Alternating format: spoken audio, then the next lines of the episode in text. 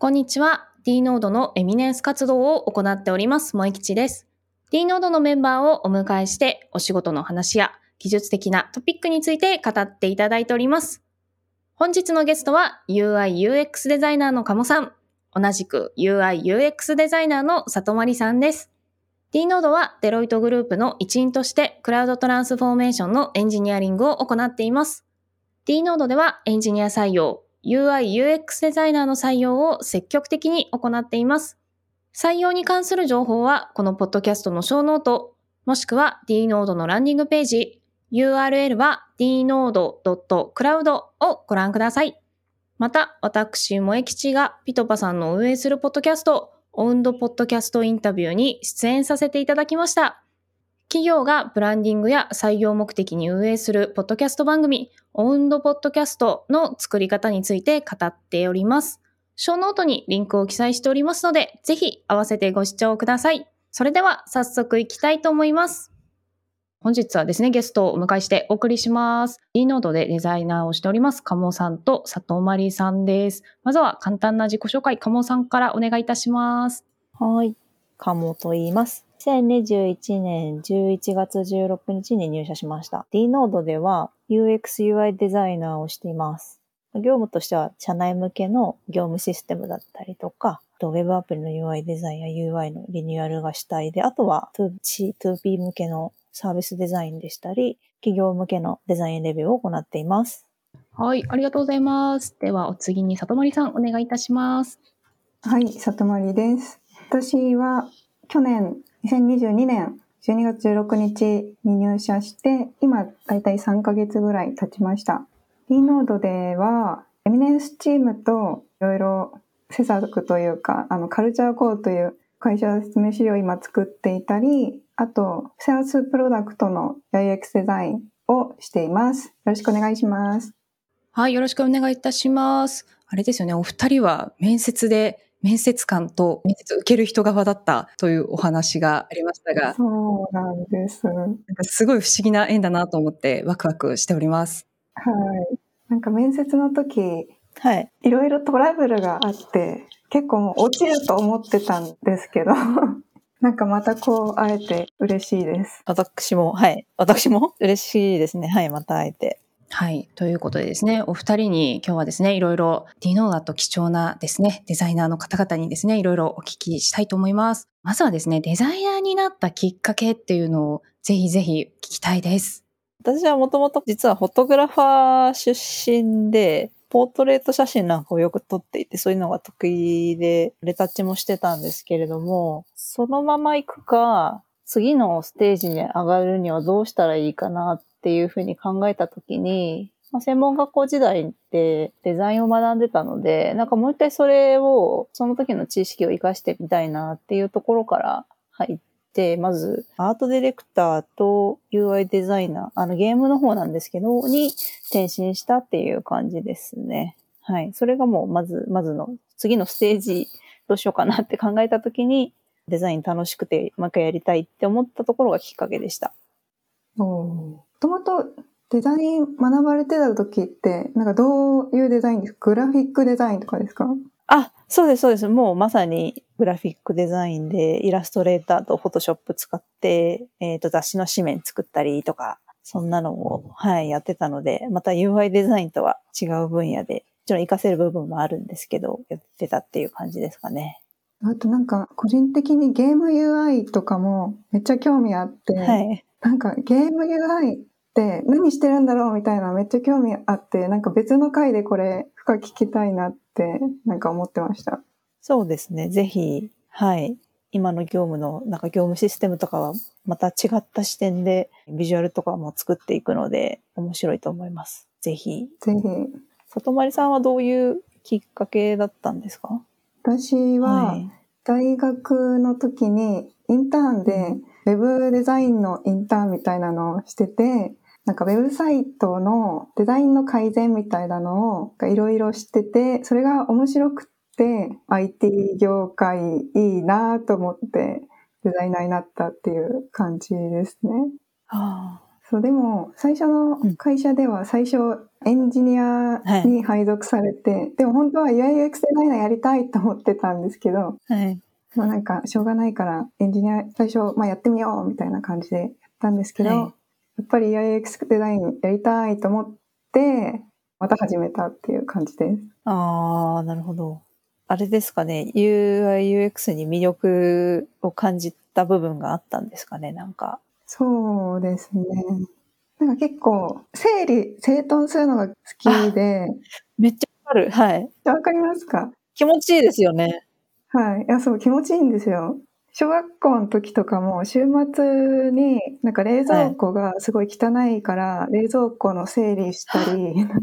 めっちゃわかる。本当ですか？はい。とか、なんか机の引き出しの中がなんかぐちゃぐちゃしてるから空き箱を使って整理したりみたいな。なんかそういうのもともと好きだったんで、その整理整頓とデザインって結構共通する部分あるなと思って、はい混沌を整理するみたいなところ。一貫性を持たせるとかもそうだし、カラートーンをきれいにまとめるとかもそうだし、確かに最終的になんかそうすることによって、こう、スッキリししますよね。しますよね。なんかこれだみたいななるとめっちゃ気持ちいいですよね。めちゃくちゃわかる。あれなんですかね、UI、UX デザイナーっていうか UI デザイナーかなは、みんな整頓好き論は正しい気がしてきた。あり得る、ありますね。持論であったんですけど。はい。面白い。すいません、なんかいろいろ聞いちゃった。ありがとうございます。うん。なんか、とはいえ、整頓はもちろん気持ちがいいんですけど、そうじゃなくて大変だな、みたいな部分もある気がするんですけど、はい。そんなのなんか感じたりとかありますか？ああ、そうですね。私、個人的に大変なことは、私もともとデザイン学校出身とかじゃないので、結構表層があんまり自信がないというか、うん、見よう見真似ではできるんですけど、めっちゃ時間かかるのと、なんかあんまりパターンがないみたいなところで、結構表層の部分にあんまり自信がないので、なんかそこら辺はい。が割と苦労してます、個人的には。なるほど。それに対して、自分がちょっとこういうことが苦手って分かってたりとかすると、努力するじゃないですか。はい。どんな努力をそうするとしたりとかしてますか？そうですね。やっぱり、なんか見るというか、はい。インプットを。はい、インプットするみたいなのをしてますね。例えば、ちょうど今日なんか D ノードライブっていう社内ライブのはいはい。ラジオがあったんですけど、あれのサムネとかどうしようみたいな思ったんですけど、あとなんか放送のオーバーレイというか動画に被せるやつとか、はいはい。は作ったことないと思ったんですけど、いくつかググったり、ギャラリーサイト見たり、あ、こんな感じか、みたいな、ちょっと観察をするみたいなのを、なんか意識的にステップ入れるとか、はい。でそうすることによって、なんか普段何気なく見てた動画、あ、こういう風にレイアウトしてるんだとか、なんか気づきが増えるので、観察してみるみたいなのは結構してるかもしれないです。そうですね。意識的にすると確かにインプットにつながる、意識的に見るというか、その場で見ながら分解するみたいなイメージですよね。そうですね。今日のその、ラジオのサムネイルを見た時に思ったのが、なんかエンジニアの皆さんも好きになってくれそうだな。なんとなくサットマリさんが作ったんだろうなっていうのが分かったので、バレてる。バレてる。エンジニアさんが見ても好きというか、なんか親和性がありそうだから、なんかそういうのを意識されたのかなってすごく感じて、ニコニコしながら見てました。勝手に。バレてた。はい、バレてます。あの、なんかデザインにすごく特徴があるっていうか、丸くて優しはい。いのが、なんとなくトータルしてイメージであったので、確かに。そうですね。はい。ああ、里前さんデザインだな、これは、っていう風に感じて、あの、可愛らしくて好きでした。逆になんか、かおさん大変なことありますか？そうですね。やっぱりこう、話をつなぐことが多いじゃないですか。その、一人だけの価値観で物事を進めるっていうわけじゃなくて、例えば経営層の方の意見を取り入れたり、逆にその実装できるかできないか問題みたいなところで、エンジニアの方とやり取りをする上で、じゃあどこで塩梅取っていくんだみたいなところになるときに、やっぱり可視化して繋いであげるのがすごくやりがいはあるんですけど、やっぱりその平均値だったりとかを取ったり、逆に一番いいのがどこですみたいなところを伝えなきゃいけなかったりもするので、そのあたりの察知力とか、うん。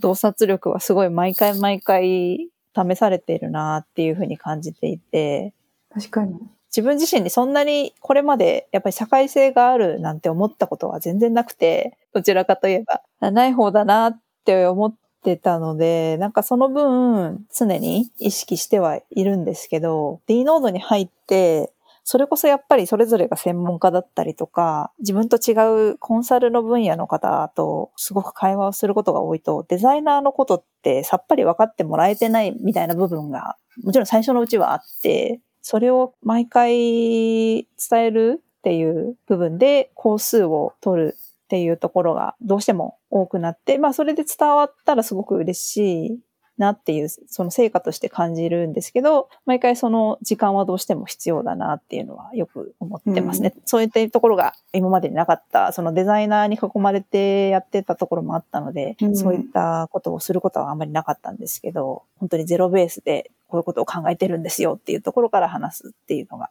あるなっていうのは思いました。うん。確かになんか、いろんな人の意見を聞きつつ、い、い塩梅に落とし込むみたいなのって難しいですよね。はい。人によって重要だと思ってることが違うから、この人の意見を重視するとこの人の意見がみたいな、なんかなっちゃったりするので、何が今回重要なんだっけみたいなのを考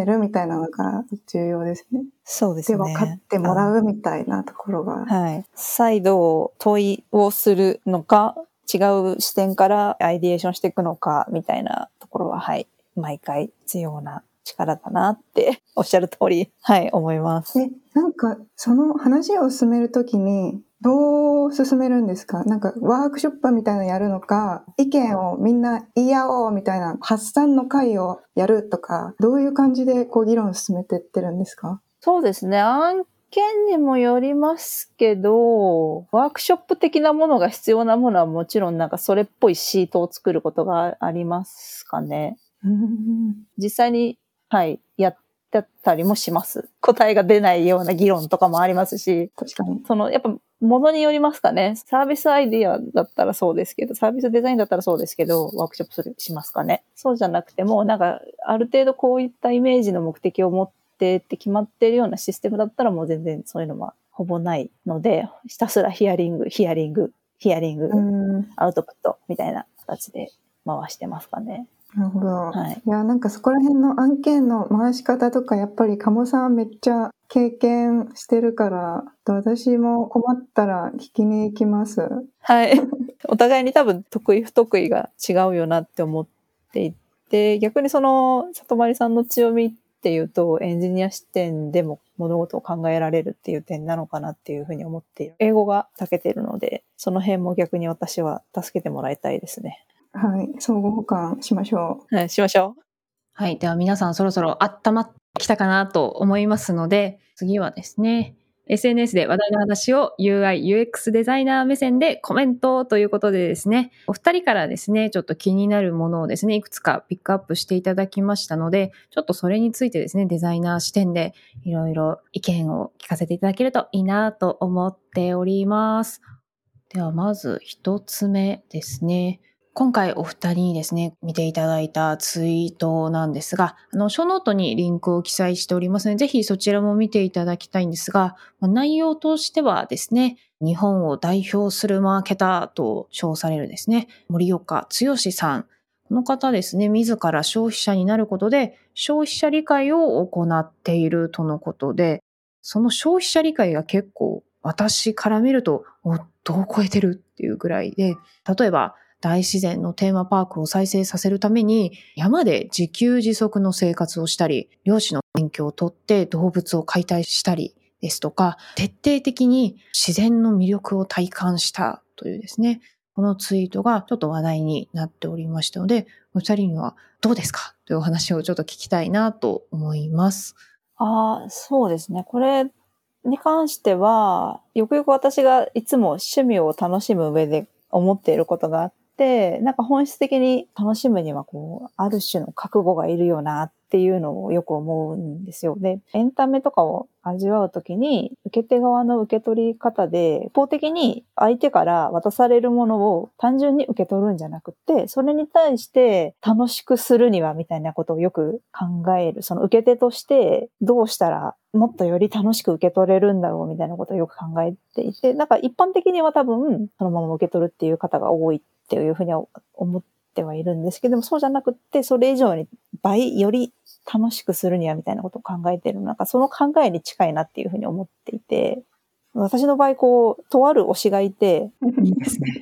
急に話題の転換なんですけど、その推しの出身地に遊びに行くっていうのをこの間企画して、で、それに遊びに行くのに、わざわざこう、一泊二日だけだったんですけど、しおりを作って、でその中で写真も多分200枚くらい撮っていて、すごい。それを使って、感想ツイートを30ツイートぐらいして、約4200文字。なんか、でも、そういう単純に推しの出身地に遊びに行くっていうだけなんだけれども、そういう人が持つ感想ツイートってすごく説得力があって、その分なんかみんなが共感してコメントしてくれたりする反応があるのを見て、そういったやっぱり本質的に楽しむにはある種の覚悟がいるよなっていうのはすごく思って、なんかめちゃくちゃ大変なんですよ。その文章を考えたりするのも時間かかるし、写真だって伝わるように撮るときにある程度いろいろ考えて撮らなきゃいけないし。でも、そこまで味わったがために最終的に思ったのが、なんかまたそこに行きたいとか、またこういった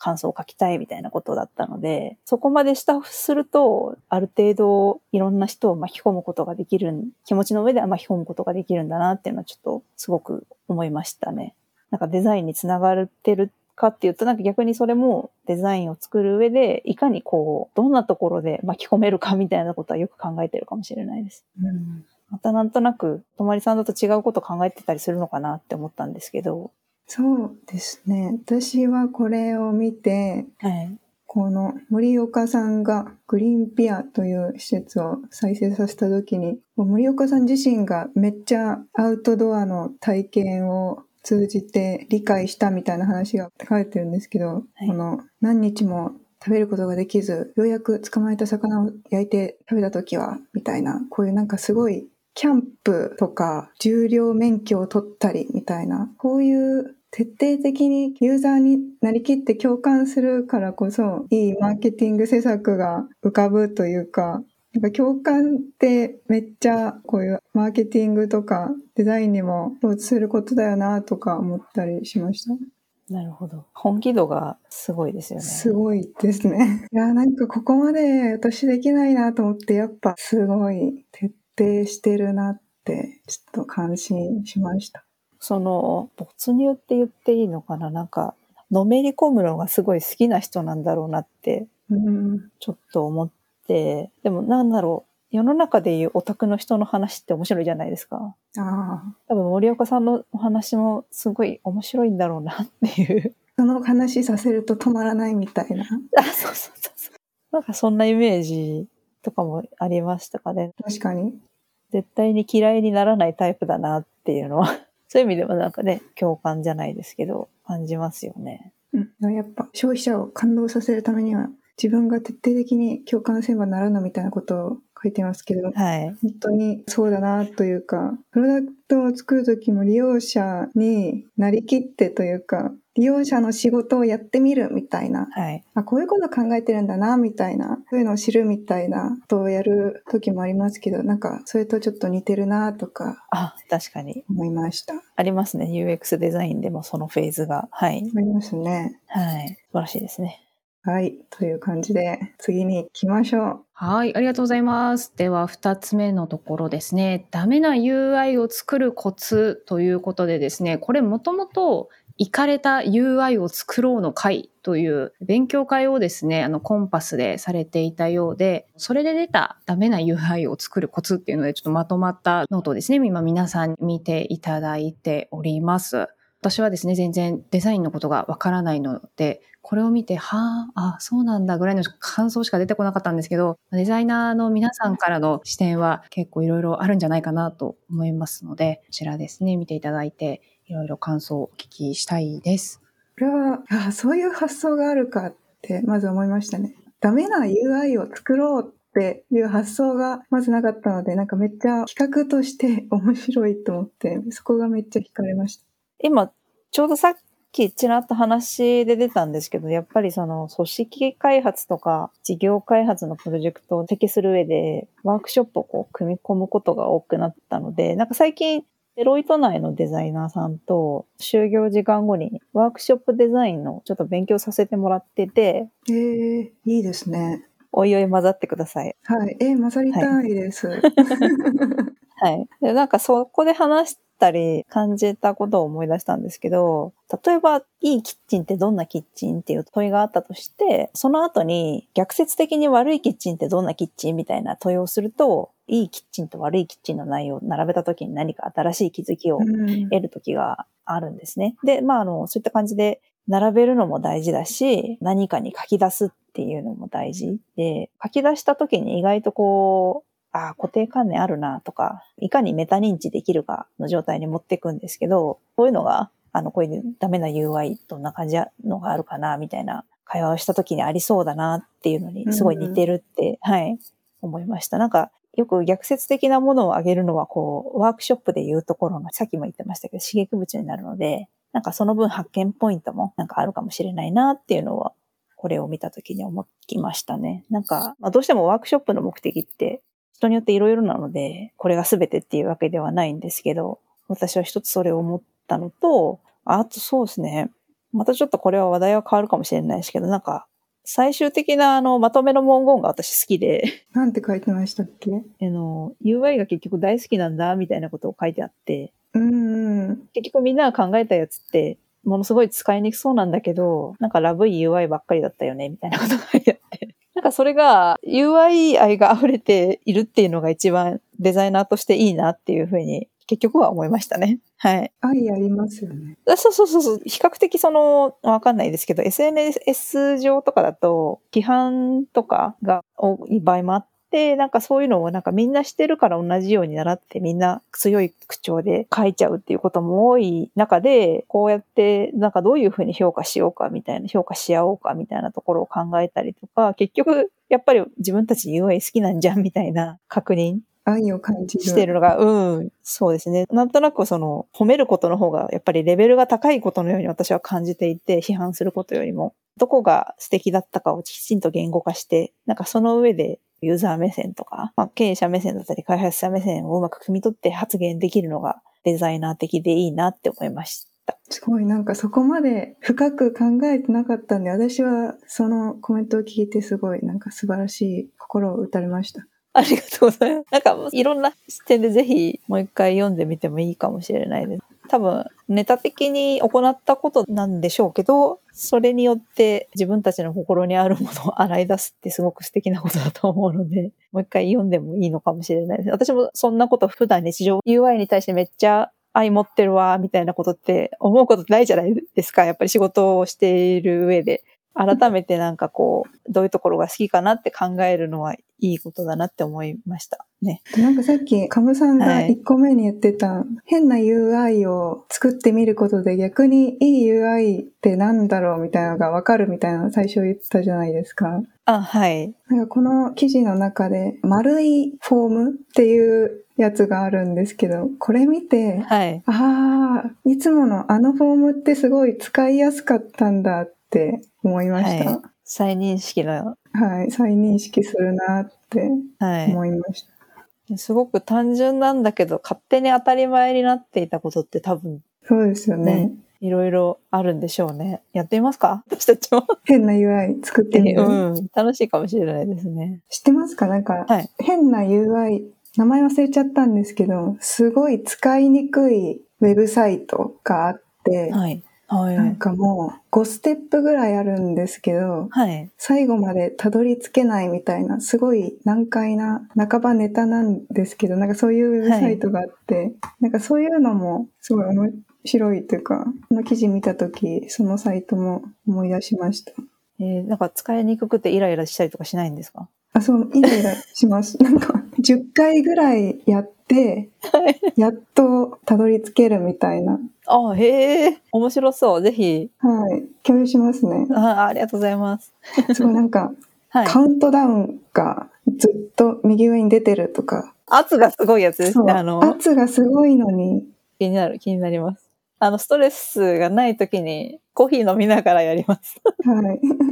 それちょっとリンクが切れてしまってたんですけど、もしかしてなんか勉強会で出てきたやつとかですかね。いや、違います。なんか私が個人的に昔発見したサイトです。なるほど。ちょっとそれ私はいもぜひ知りたいです。はい。ぜひみんなで。あ、これです。あれ？これ、これですか？あ、これです、これです。すごい。よく見つけましたね。はい、ちょっと裏で調べておりました。すごい検索能力。はい。ではこちらもですね、小ノートに貼っておきますので、皆様ぜひ試してイライラせずにどこを改善したらいいのかなみたいなのを体験していただけるといいかなと思います。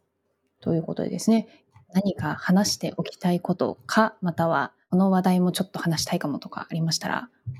じゃあ、上からいきます。昔の写真をきれいにしてくれる AI。はいはい。すごい。そうですね。これはすごい技術だと思うんですよ。ただあの、カメラマンというか、レタッチャー視点から言うと、そんなですか？いや、っていうよりですね、この写真、仕上がった写真を見て、こう、バキバキシャープにして、で、もともとその詳細部分、なんか例えば髪の毛と髪の毛の間が潰れちゃってたとかっていうのを書き足しているんだなっていう仕上がりに思っていて、で、それってレタッチャーからしてみたら、まあコース的にはかかるんで、もちろん便利だなっていうふうに思う一方で、このおかげで、なんとなくその世の中の価値がバキバキシャープにするのがいい写真なんだって思われることが割とあるなって思うようになったんですよ。これがもうスタンダードでしょ、うんみたいな、そうそうそうそう。なっちゃうっていう。そう。それはレタッチャーからするとすごい迷惑なことだって 思ったことがありますね。結局なんかこの機能を使って写真綺麗にしましたみたいな感じで意気揚々と無断転載しながらタレントさんの写真をアップする人とかたまにいるんですけど、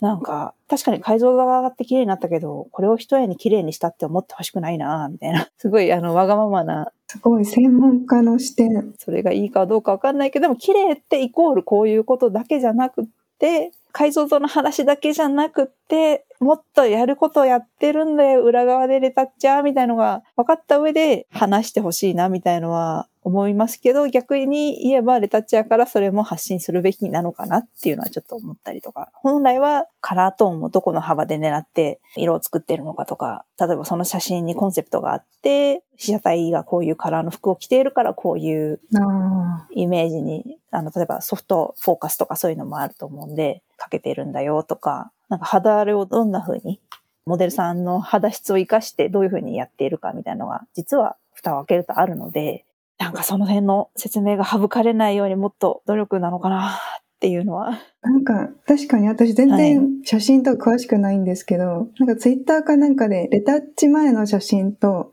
レタッチ後の写真で、なんかすごい夜景だったんですけど、だいぶはい。印象とか綺麗さというか、なんか全然違うんだなっていうのをその時知りました。なあので、そうなんか何を目立たせたいかとかで、色味とか頑張って調整してるんだっていうのを、なんか全然知らなかったなと思いつつ、あ、あ、でもすごいデザイナー視点だ。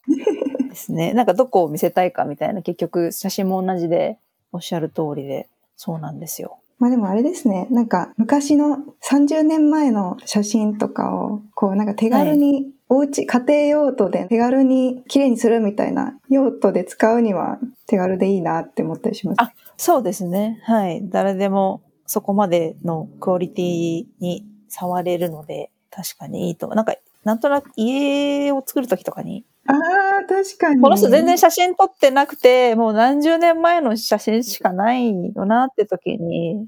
で、なんか、集合写真のちっちゃいあれしかないみたいな時ですよね。はい、はい。確かに確かに。そういう時にすごく、どうしても今、急がなきゃみたいな時に使えるなって、そういう意味ではすごくいいツールだよなって思いますね。ヘルプとして助ける意味でも。はい。こんな話から家写真の話になるとは思わなかったんですけど。びっくりな結末ですけども。ではですね、ちょっとお時間も来ましたので、まだまだ聞きたいことたくさんあるんですが、第1回目はこちらで一旦終了となります。鴨さん、里森さん、ご参加ありがとうございます。ありがとうござい。ました。今回ゲストにお越しいただきました鴨さんと里まりさんのお話は皆さんあるあるとかあーそういう視点があったんだななどなどすごく勉強になった回ではなかったんじゃないでしょうか。鴨さん、里まりさん、本日はですね、ご出演いただきありがとうございました。第2回目、第3回目も予定しておりますので、ぜひぜひ皆さんお楽しみに。最後となりますが、D ノードではエンジニアだけではなく UI UX デザイナーの採用も積極的に行っています。採用に関する情報はこのポッドキャストのショーノート、もしくは D ノードのランディングページ、URL は dnode.cloud をご覧ください。それではまた。